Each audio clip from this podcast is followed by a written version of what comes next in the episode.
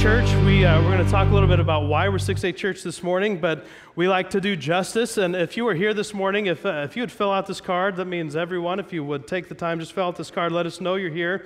And if you're first time, uh, second time, third time uh, guest with us, visitor with us, if you'll check those boxes, and for first time guests, we will donate a pair of socks in your honor to Northwest Children's Outreach. That's a local outreach for children in the area. And by filling out that card and checking that box, you can help us do justice in our community this morning. So if you would take some time and fill that out and uh, turn that in in the offering later in the service. Well, we are starting up our third module. And that might sound weird to you if you haven't been here for the first two. So let me explain a little bit about what that is. We've, we've started on a journey, we've embarked on a journey as a church uh, called the Disciples Project. And we have a, a dream of being a disciple making church. We want to be a church that, that actually uh, puts our money where our mouth is and does everything we possibly can to make disciples the way that Jesus made disciples, to teach everyone to obey all that Jesus has commanded and to go into the world and, and baptize people in the name of the Father and the Son and the Holy Spirit. And so we decided, well, what's holding us back? What's keeping us from taking that really seriously? So we've committed for the next several years to just be on this journey of, of what it looks like, what it feels like, what it sounds like to be a disciple of Jesus. So we covered a lot of stuff in the first two modules, and all that stuff is available online on our website, 68church.com. That's the number 68 not the words spelled out, but 68church.com. You can go listen to all the first two modules and all the talks there. We have notes if you'd like to go through the notes from that as well. And then we're working on an, a printed guide of what we cover, uh, what we talked about on Sundays, so that we can hand that out to you and you can get caught up on the first two modules uh, and be, be right there with us. But the first one was understanding redemption. The second module was uh, the church and what it means to be the church, the ecclesia, the called out ones. Well, now we're going to get into doing justice, what it means to do justice, and why we as a church do justice. So, this, this whole module is going to be on justice. What is justice, and what does it mean to do justice? And for the first part, we break our sermon up into two sections. For the first part of this sermon, I want to just kind of share a story with you as we, as we progress. But before we do that, I want to share a couple of scriptures. James chapter 1, verse 26 and 27. If you have your phones, we've uh, got a couple verses from James. You can pull your phones out and uh, open up the Bible app. And if you don't mind, check in on Facebook while you're there. Let the world know that you're here. James chapter 1, verse 26. My cold is almost gone, so hopefully I won't cough as much as last week.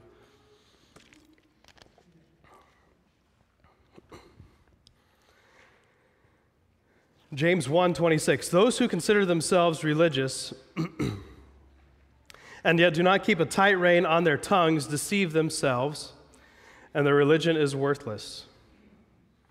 Religion that God our Father accepts as pure and faultless as this to look after orphans and widows in their distress and to keep oneself from being polluted by the world. And then the next chapter, James 2, verse 12. Speak and act as those who are going to be judged by the law that gives freedom, because judgment without mercy will be shown to anyone who has not been merciful. Mercy triumphs over judgment. What good is it, my brothers and sisters, if someone claims to have faith but has no deeds? Can such faith save them? Suppose a brother or sister is without clothes and daily food. If one of you says to them, Go in peace, keep warm and well fed, but does nothing about their physical needs, what good is it? In the same way, faith by itself, if it is not accompanied by action, is dead. But someone will say, You have faith, I have deeds. Show me your faith without deeds, and I will show you my faith by my deeds. I'd like you to keep those. Those are going to be some anchor passages for us as we go through this series.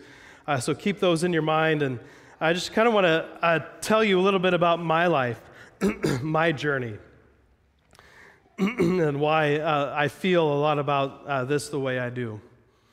I grew up in a pastor's home, and uh, I don't know if you know this, but pastors, uh, especially back in that time, weren't, uh, weren't the most well paid people on the planet. Um, my father worked a, a part time pastor job, and then he spent a lot of the, the warmer summer months painting houses to make up for the difference. My mom uh, who played piano for the church on, on Sunday mornings and for the choir, for the services, for choir practice. She worked uh, a night shift at a nursing home as a nurse's assistant. So almost every Sunday morning, she would show up at church having worked the night before and come play the piano for choir and, and then go home and sleep for a couple hours and come back and play for choir practice and the evening service and then go back to work that evening. And they did this because. Uh, of the, of the call God had placed on their lives to serve. And, um, but we didn't always have a lot. I want to, I just kind of want to start before we get too far. I don't want, I don't want you to think that um, I was poor. I mean, uh, by, by most people's definitions, yes, we were probably poor. We didn't feel poor. We had a great family. We had a great growing up experience. Um, we're very close knit family. Um, but there were a lot of times growing up that we didn't have a lot. There were a lot of times growing up where, where we didn't even necessarily have what we needed. One of the first, some of the first memories I have growing up are of this guy. His name was Paul Sider. And uh, he, he would go to all of the, the grocery stores in town, and he had a pickup truck, and he'd get their day old bread, and then he would go once a week and, and kind of drive around to some of the people that he knew that needed food, and he would take the day old bread and, and go to their house. And one, our house was oftentimes one of the places that he would stop, and we'd get some of that bread. If we were lucky, we'd get those cinnamon rolls that were in the foil pan, you know, with the plastic top. You know what I'm talking about? Yeah. So, uh, so that was that was a great experience. But there were several other occasions growing up where members of the church would just kind of reach out and help our family. Sometimes it would be like giving us money to buy school clothes so we could go have some uh, school clothes that fit for the coming school year, or winter clothes, or a coat. I remember somebody gave us some money to go buy coats before my sister and I went to college. Still have that coat. Other times it was, you know, bringing us food or some it was random acts of kindness in other ways. But the church just kind of had this habit of caring for the people. And it was the, it was the church that I grew up. But it wasn't just the organization. Sometimes it was the organization of the church. Sometimes it was the, the church, you know, as the, as the title of the church would function. But most often it was people within the church that would, that would help us, that would care for us, that would take it upon themselves to meet our needs.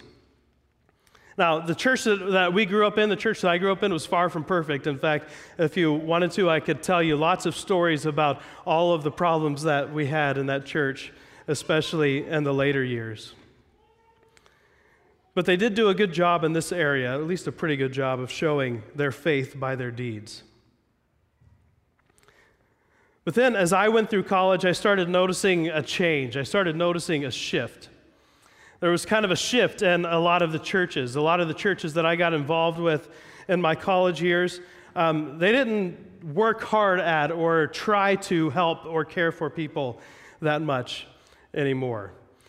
Uh, the care that they did it was oftentimes outsourced, and they would kind of just send their monthly fee to a company that would, that would deal with this problem or that problem, and that was their way with, with caring for people.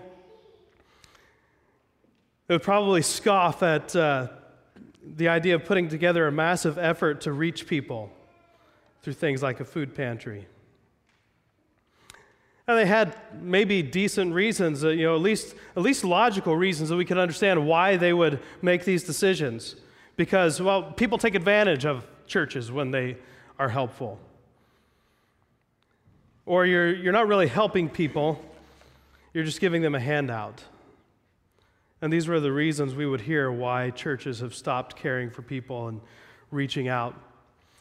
As churches became more and more obsessed with the church growth movement, becoming the next megachurch, becoming the church that, sorry, the church that started to get notoriety in the area, I think one of the things that got put on the back burner was the idea of justice, the idea of caring for others and doing what's right.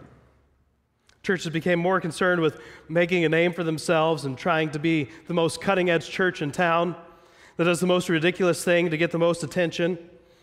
Or churches were more concerned with their traditions and keeping the people that they already had coming to their church happy. But if faith without works is dead, there are a lot of dead churches. For the next 12 or 13 years, I would work in churches, serving in churches, being frustrated for the most part. Some of them did some things and did what they could, but uh, frustrated for the most part The churches were no longer being the church. Churches were no longer doing what I read in Scripture the church was supposed to do. I was fed up with the church.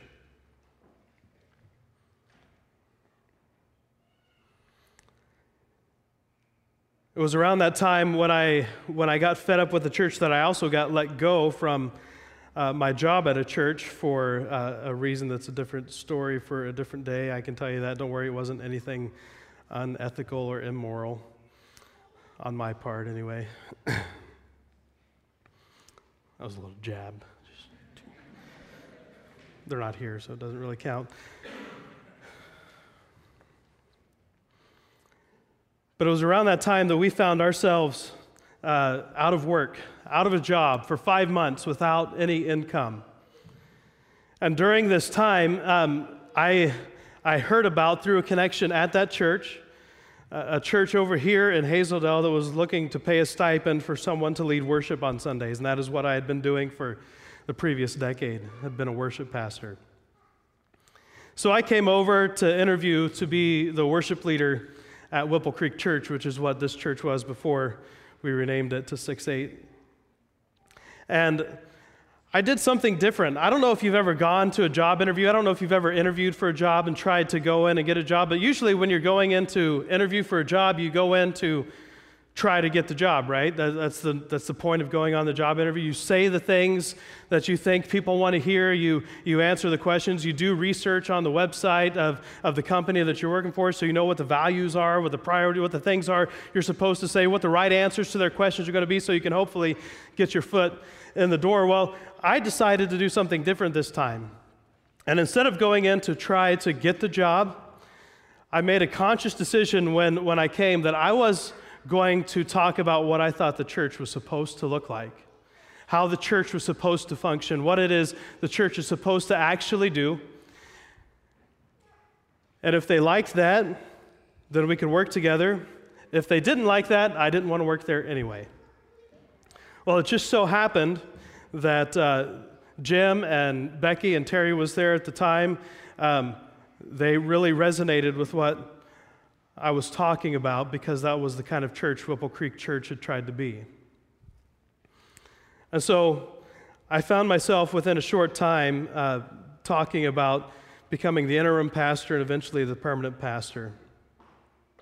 But I decided that it was time for the church to be the church. That we should be more concerned with who we're reaching than who we're keeping that we should make a positive impact on the community that we are in, that we should care for the hungry, the naked, the widows and orphans, the oppressed, and those who can't fend for themselves. Over the course of six months, I became the lead pastor. We changed our name to 6 8 Church. And while we're trying to be a church that reaches out to the community and cares for those um, who are lost and does everything we can to bring those who don't know Christ into the community so that they can experience Christ and know Christ, there's another way you can describe our church. And that is this that you could say we're a church for people who are fed up with church. We're a church for people who have kind of reached an end of, you know what? I, I, I thought church was supposed to be this thing, but I haven't experienced that at a church in a long time. We decided we're going to be a church that does what the church is supposed to do. And what we read in Scripture that what the church is supposed to do is to be making disciples, caring for people, disciples who do justice, love mercy, and walk humbly. So if you're here this morning and you're fed up with church, I want you to know that you're surrounded by a lot of people who have been there. You're surrounded by people who have walked on that journey with you. You're sick of churches who aren't, aren't, don't seem to be that concerned with being the church, you're in a good place.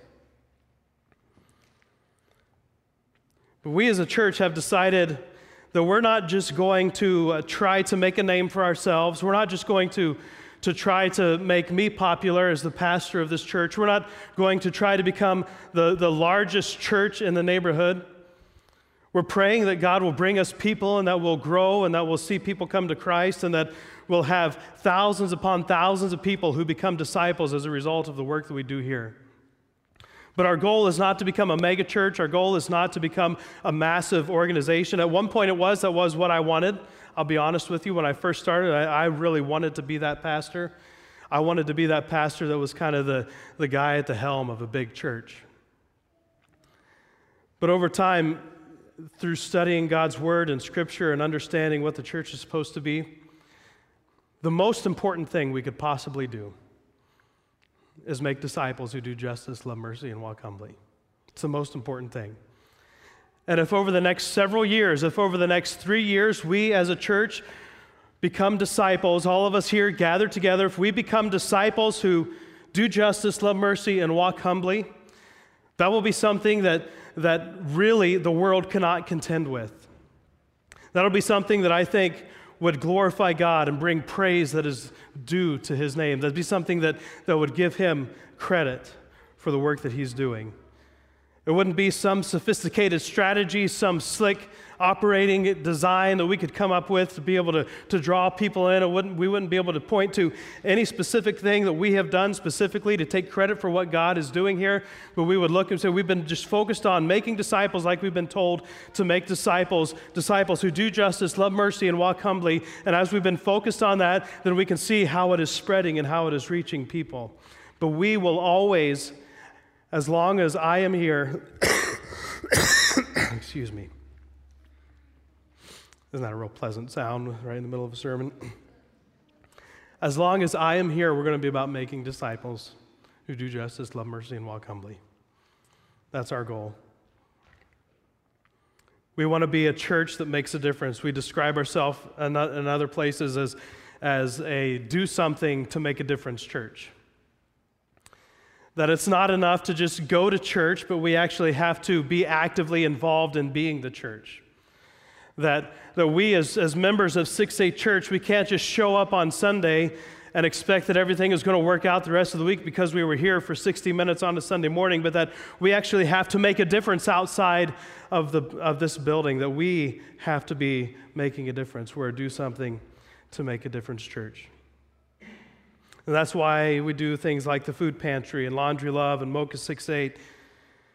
These are all things that we're doing so that we can make a difference.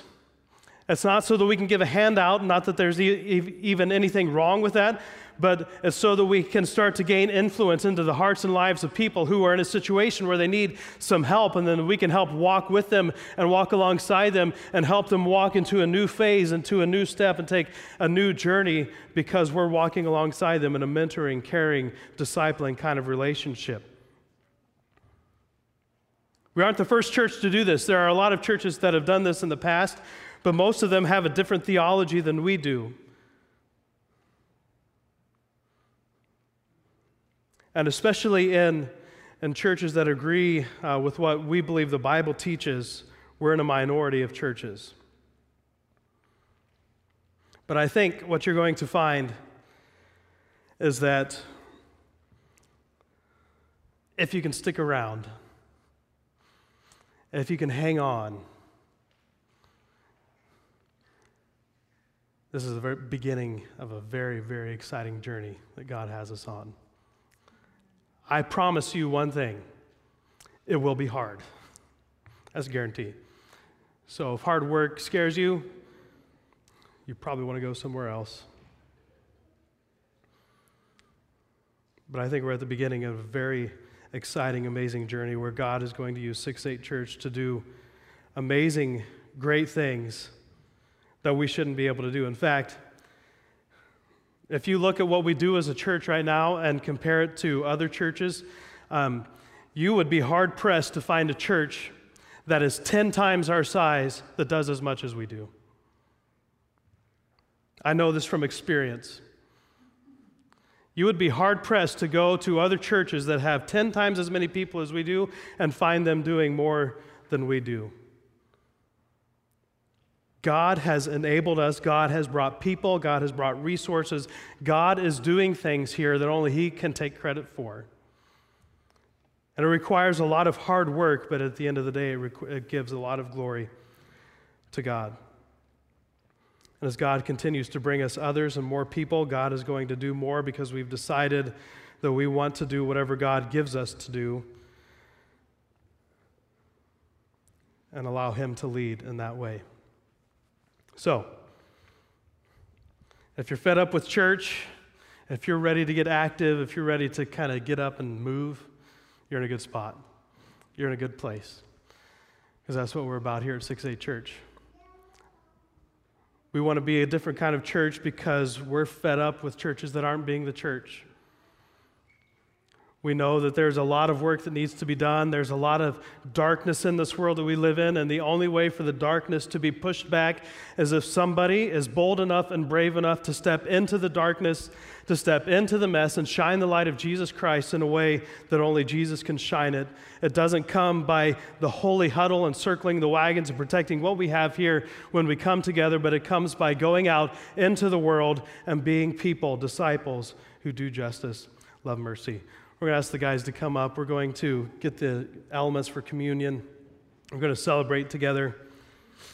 As they're singing, I would invite you to stand up and, and come up and get the elements, and we'll take communion together after the song. So, a lot of that story at the beginning is, is a lot of what motivates me and a, a desire to want to do this. Um, when you've been on the other side, you know what it feels like to be there, to be in need, and and how it can feel to help. And this is uh, one of the things we talk about in the daily guide that you got when you came in this morning. So I hope you'll spend some time going through that this week because I dig into that just a little bit more what it's like to be on the other side. So that's one of the reasons why we do justice. But for the rest of this morning and then next week, we're going to continue to talk about why. Why do justice? Why should we as a church? Do justice. Why is it such a big deal? What is, what's the big deal with justice? This morning, we're going to look at, at uh, some of the stuff that we've kind of covered in the past, but get into some new territory in the Old Testament. Next week, we're going to get into why we do justice when it comes to the grace and the cross and, and all, of the, all of the stuff that, that happened there. But before we get in, I want to ask um, we ask the question, why should we do justice? Maybe you've never asked that. Maybe you thought that because maybe it just seems like the thing we should do. What about the question why don't people do justice? Why don't we do justice? Why is it that we don't seem to do what's right? Why is it that we often forget? Or we just don't have time, or whatever the reasons are? Why don't we do justice? If you have questions, you can send those to 360 818 4399, and I'll do my best to get to those during the sermon. If you have comments, answers to my questions, any of those things, you can send those in, and I'll try to read those. Why don't we do justice? I think most people, if you, if you did a poll of, of any, any group of people, whether it's in the church or not in the church, if you just kind of went and asked questions of people, most people would say that we should care for others. But why don't we do it? An answer just came in fear. We don't do it because we're fear, out of ignorance or laziness. We don't do justice because we're afraid of what might happen. We don't do justice because we just don't know. We don't know what the response is going to be. Why don't we do justice? What is it that keeps us from being motivated to do justice? Why aren't we motivated to do these things that we all feel are the right things to do? Why, why do we just kind of stop short so often? One of the things I like to talk about and kind of poke fun of at some of our are people my age and younger is that we, we like the idea of doing the right things, but we like it to the point of we'll like a post on Facebook about it. Maybe we'll share it if it's really poignant. We'll retweet it. We'll, we'll kind of, you know, kind of do those things. But when it kind of takes a turn and we have to get involved and do another step and get our hands dirty, we stop short. Why don't we do justice? Inconvenience just came in. It's inconvenient to do justice. If you've never if you've never been a part of doing justice, you may not understand that, but it's not always easy. It can be inconvenient. It can throw your schedule off, and we like our schedules, don't we?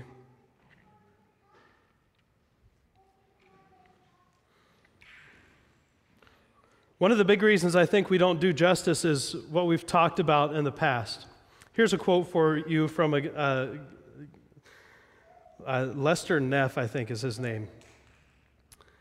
We now live in a relativistic age in which it's virtually impossible to convince people that there is an absolute moral standard that they must bow to, whether they like it or not. So, to get people to be just and generous, we appeal to love or to practical reason. But appeals to love and mercy don't work any more than appeals to reason. Why don't we do justice? We're too tired. It's too time consuming. Me first, like we talked about last week. I think one of the big reasons that we don't do justice anymore is because we don't know what's right anymore. Another answer came in personal effort. It, re- it, requires personal effort on my part. I have to actually do something, right?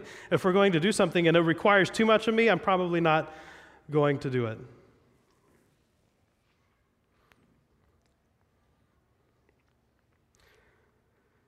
This is yet another reason, though, I think, like we have talked about so many times, we have to continue to talk about truth. And I know you're probably sick of hearing about truth, and maybe we're just getting to the point where you're starting to understand truth, and we just need to talk about it for a couple more decades, and we'll, we'll all finally get it. Truth is a big deal. The reason it's a big deal for this is doing justice at its, at its core, at its base level, just kind of comes down to this one statement doing what's right. You kind of look at a situation and you say, what's the right thing to do? And then you do it. That's what doing justice is, kind of at its foundation. If you take all the stuff away, there's a lot more to it than that, but, but it's looking at a situation and, and doing what's right. So, uh, a real easy example is if you're walking down the street and you see some guy beating up on a woman, the right thing to do, right, is to step in and intervene and help the woman who's getting beaten up right? I mean, I don't think any of us would, would have a problem with that. Or, or if you're at a park and you see somebody trying to kidnap a kid, you know, the right thing to do would be to try to stop and intervene and, and do what's right. Or you call the cops, or you take the license plate number, you get in your car and you follow. You, you, what is the right thing to do in that situation? You stop and you do it.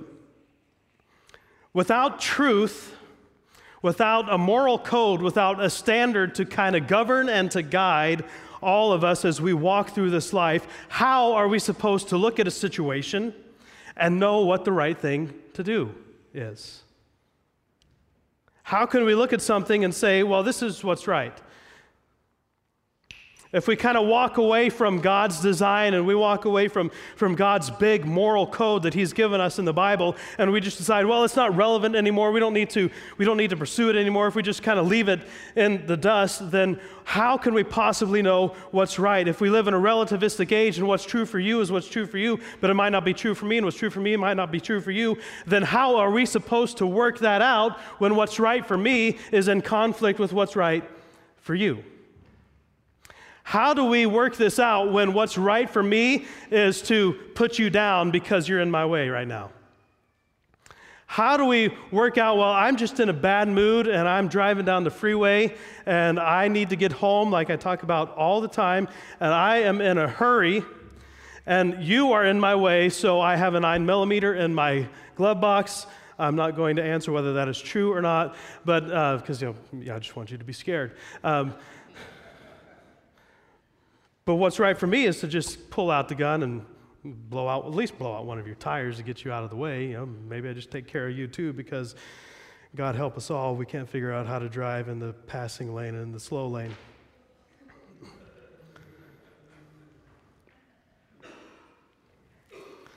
When truth is relative, there is no reason for us to not to go there. When truth is relative, I start to get to decide what's right And when what's right for me conflicts with what's right for you, how do we, how do we decide the difference? Without truth, there's no reason for us to do justice. So, what does the Bible say then? What does the Bible say about why we do justice? The first one is one we've talked about a lot of times. It's in Genesis chapter 1, verse 26 and 27. This is made in God's image. This is the passage that we talked about very, at the very beginning of the, of the Disciples Project, and I want to just refresh it here, remind us of it here. Genesis chapter 1, verse 26 and 27. Then God said, Let us make mankind in our image, in our likeness, so that they may rule over the fish in the sea and the birds in the sky, over the livestock and all the wild animals, and over all the creatures that move along the ground. So God created mankind in his own image. In the image of God, he created them, male and female, he created them. We are made in God's image. What does that mean to be made in God's image? It means that we look like God. It means that we bear God's resemblance. We have a likeness that looks like God. It means that we are a work of art. We are put together by a master craftsman. Without creation, without being created, there's ultimately no good reason to treat human beings with dignity and respect. If we aren't created in God's image, why would we need to treat someone with dignity and respect. C.S. Lewis says this There are no ordinary people. You've never talked to a mere mortal. Nations, cultures, arts, civilizations, these are all mortal. And their life is to ours as the life of a gnat. It is immortals with whom we joke, whom we work, we marry, we snub, and we exploit. There's something so valuable about human beings that not only may they not be murdered, they cannot even be cursed without failing to give them their due based on the worth bestowed upon them by God. The image of God carries with it the right not to be mistreated or harmed. Nicholas Wolterstorff gives an, an, example of how this works. He, he imagines some foreigner knowing nothing about U.S. history, becoming perplexed to find that the Mount Vernon estate in Virginia is preserved as a national monument and treated as an object of such great worth. After all, she might observe, there are quite a number of old Virginia plantation houses of much greater architectural merit and beauty than Mount Vernon. We would respond, that this was the house of George Washington, the founder of our country, and that explains it. The internal merits of quality of the house, the, the internal merits and the quality of the house are irrelevant. Because we treasure the owner, we honor his house. Because it was precious to him and we revere him, it is precious to us. So we must treasure each and every human being as a way of showing due respect for the majesty of their owner and creator.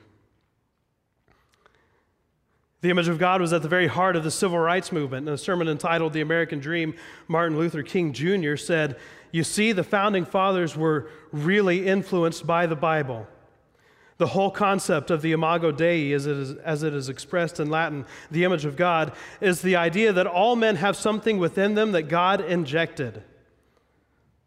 Not that they have substantial unity with God, but that every man has a capacity to have fellowship with God. And this gives him a uniqueness, it gives him worth, it gives him dignity. And we must never forget this as a nation. There are no gradations in the image of God. Every man from a, tre- a treble white to a bass black is significant on God's keyboard precisely because every man is made in the image of God. One day we will learn that. We will know one day that God made us together as brothers and to respect the dignity and worth of every man. This is why we must fight segregation with all of our nonviolent might. Being made in God's image brings with it an inherent dignity and respect. That means that, that we don't get to just treat someone however we feel they deserve to be treated because they are made in God's image. And because they are made in God's image, that means they deserve dignity, they deserve respect, they deserve love, they deserve mercy, they deserve all of the things that Scripture tells us. This is one of the things that motivates us and how we do the food pantry here at 6 8 Church is that we think people should be treated with dignity. And we've worked hard to make sure that our food pantry treats clients that come through with dignity and respect, that it's a safe environment, and that people can come in and feel as though they are having themselves built up instead of torn down and disrespected. Why else should we do justice? God made Adam and Eve rulers over the works of God's hands from Psalm 8. But the earth is the Lord's and everything in it from Psalm 24. In other words, God gave humanity authority over the world's resources, but not ownership. That's important that we understand. God gave us authority over the world's resources, but not ownership. Everything is still God's, including those of us walking this earth. Everything we have is a gift from God, then. Everything that we possess is a gift from God. All of our, all of our belongings are a gift from God. And when we find ourselves struggling to care for others, we have to stop and figure out why. We have to stop and understand why we are being so possessive over something that is not really ours. Because a lot of the time, when we find ourselves wanting to do justice or to do something that is right, the thing that blocks us, the thing that stops us is our possessions, right? Well, this is mine. Am I supposed to really give up my thing for this person? The righteous are willing to disadvantage themselves to advantage the community. The wicked are willing to disadvantage the community to advantage themselves. Deuteronomy chapter 24. When you are harvesting your field and you overlook a sheaf, do not go back and get it. It is for the immigrant, the fatherless, and the widow. Now, we don't know a lot about sheaves, sheaves, if you know the, uh, the plural. Anyone know about sheaves? Anyone know what a sheaf is? Sheaf uh, would be like, like you see in a lot of uh, old, olden times, it's uh, like a, a, a, bundle of wheat that's, that's bundled together and then it's stood up on its end, and then they take that in to, uh, to be threshed from that point. But so uh, you see the pictures in a lot of the old, a lot of the old uh, kind of pioneer uh, drawings and paintings where you'd see this field and you'd see, you'd see you know, just, just stacks of, uh, uh, of grain standing up on end and it's tied together and you can see the, the heads of the grain at the top and you just see a field just kind of st- scattered with these things as they would kind of gather them up and tie them together and then they'd just be scattered around. Here god is telling uh, the owner of the field it says when you're harvesting your field and you're kind of walking along and you pick up a sheaf and then you pick up another sheaf and you pick up another sheaf and then you kind of turn around and you start going down the next row and you pick up a sheaf and you know you throw it on the cart that the oxen are pulling and you and you throw it and then you realize oh i missed one back here. God says don't go back and get it. That's for the immigrant the fatherless and the widow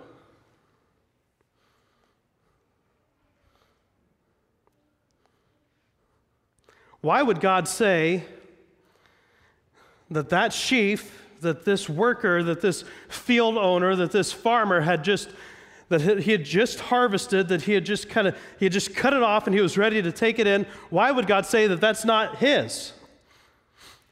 Well, just because I forgot it, it's not mine anymore?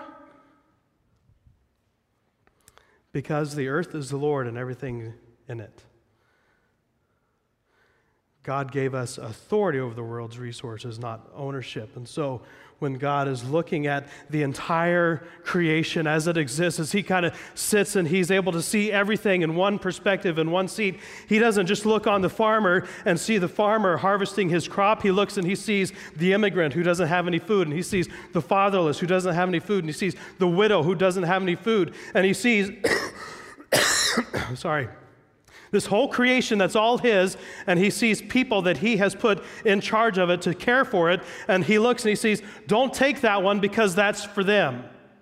It's all mine. Just you, you've got all of this stuff that you can work with, but here, leave that one there and leave some of the other stuff. And if you actually read Deuteronomy chapter 24, you'll read a lot of ways where God says, Don't pick all the olives off the tree. Don't pick all the grapes off the vine. Leave some for the immigrant, the fatherless, and the widow. If we read the text closely, we see that part of the landowner's harvest was for the immigrant and the poor. This means that in God's eyes, it's actually theirs. If the owner did not limit his profits and provide the poor with an opportunity to work for their own benefit in the fields, he, did, uh, he didn't simply des- deprive the poor of charity, but of justice,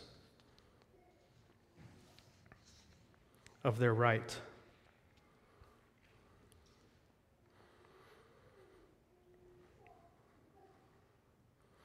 The earth is the Lord's and everything in it.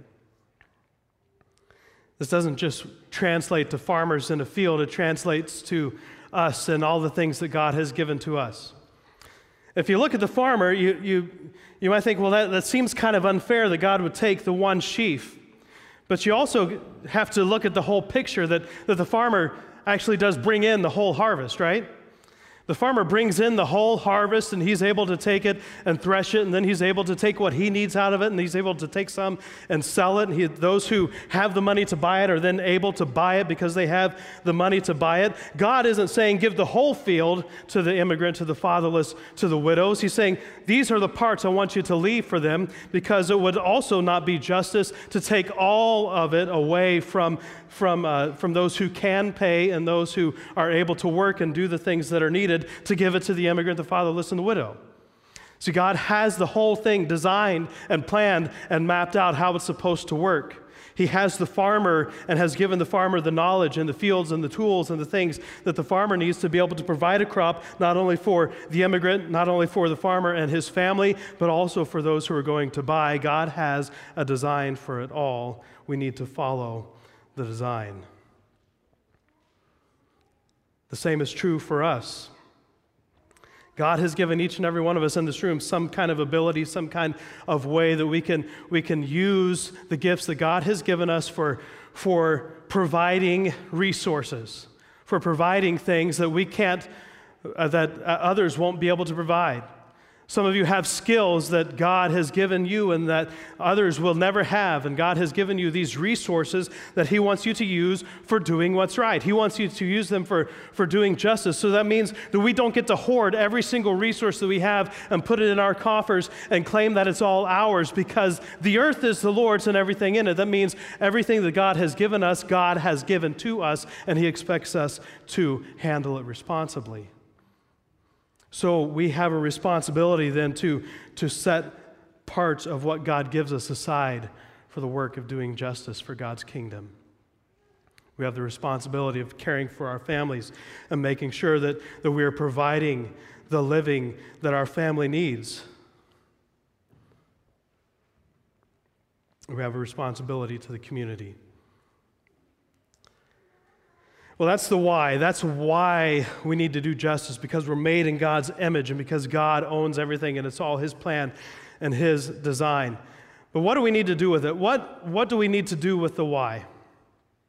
Well, we need to be disciples who do justice. We need to be disciples who do justice. Yes, we need to do justice as the gathered collective body at 6 8 Church. That's why we do things like the food pantry and laundry love and Mocha 6-8 because we want to do justice as a church. The collective organized body at 6-8 Church needs to be a body that does justice in the community, and we will do as much as we possibly can. But we have far more requests than we have resources. We have far more people who come to us looking for help than we have the ability to respond with help. So, if all of the burden and all of the responsibility falls on the organization and the organized body of 6 8 Church, then we're in trouble because we're not going to be able to do very much. Instead, what we are called to as we read throughout all of Scripture is not just to do justice as the church, but we are to do justice as individual disciples on a daily basis in our day to day lives. So we ask the question who is around us that needs help? Who's around us that needs help? Who around me is hungry? Who around me is thirsty? Who around me is naked? Who around me needs shelter? Who around me is fatherless? We ask the questions, we look, and then we do what we can. How do we go about this task? Because as soon as you start looking, you're going to notice what we all notice, right? There are far more opportunities to help, to care, and to do what's right than there are resources that we have to meet the needs. How do we go about this task of meeting the needs? it's really simple. One day, one opportunity at a time. One day, one opportunity at a time. When an opportunity, comes in front of us, as much as we are able to, we respond. When something comes in front of us, when God leads someone in our path, when somebody comes to us in some way, as much as we are able to, we respond. Look at the farmer. His response is to leave a sheaf to give 10%, to, to, do, to do what he can, but then he has his needs as well. He does what he can to respond. The burden does not fall solely on him. When you're harvesting your field and you overlook a sheep, don't go back and get it. It's for the immigrant, the fatherless, and the widow. The call is not to grow our entire field for the widow, the orphan, and the foreigner. Does God call some people to do that? Sure, I'm sure He does. But as the call is not always to give the whole field, the call is most certainly not to withhold the whole field to ourselves. We have to give a portion. One day, one opportunity at a time. That's my hope for us as, as a church. My hope is not that, that we will kind of rally together a bunch of people and we'll have all of these events going on here in the building all throughout the week. And this is, just becomes a place where everyone just man you can you can go to 6 8 church and you can get this and you can get that and you can get this and you can get that. That's not my hope. That's not my dream my hope and my dream is that while we will continue to do those things as God leads them to us and brings us those opportunities, those are important, we will do those. My hope and my dream is that we start to be known out in the community, out in the world as people who are doing justice on a daily basis. That, hey, did, did you know that guy? No, I, I, I didn't know that. He just, he just bought me a meal. Do you know this person? Uh, who? What? Well, he just bought me some clothes.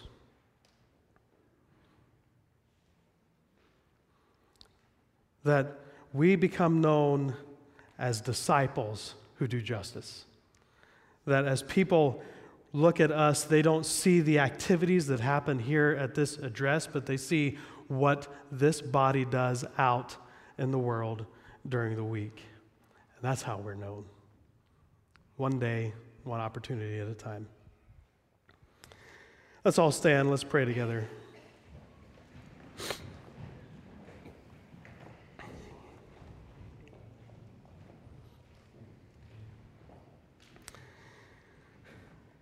Heavenly Father, I pray that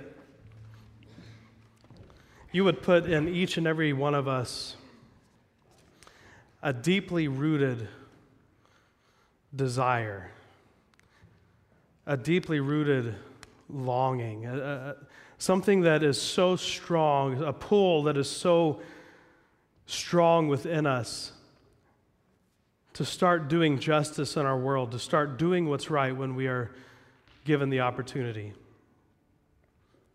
That when those things come up in front of us, that this pull would be so strong, this desire would be so strong that, that we can't not respond. That as we see somebody in need, as we see somebody who needs our assistance in one way or another, our response is not to just pray for them and walk away, but that whatever we have at that moment, we do. Whatever we have that we can do at that point in time, that you give us the boldness that you give us the courage to overcome the fear of stepping across that line into the mess, into the darkness, into this dangerous area, that you give us that courage to step into that and to do what's right with what you've given us. Not that, not, not that we meet every possible need, not that we become the person that gives out everything that we have so that we have nothing left to live on, but that we are good stewards, that we are wise stewards of what you have given us, and that we do everything we can with what we have for those who are in need around us. Father, open our eyes so that we see the need. Open our eyes so that we're willing to look beyond our selfish ideas, our, our me first way of thinking, our me first world, and to look into the hearts and the eyes and the lives of others who are desperate and needing our help. And Father, I pray that you would give us the boldness to respond. Let us, Father, be a church of disciples who do justice. In Jesus' name.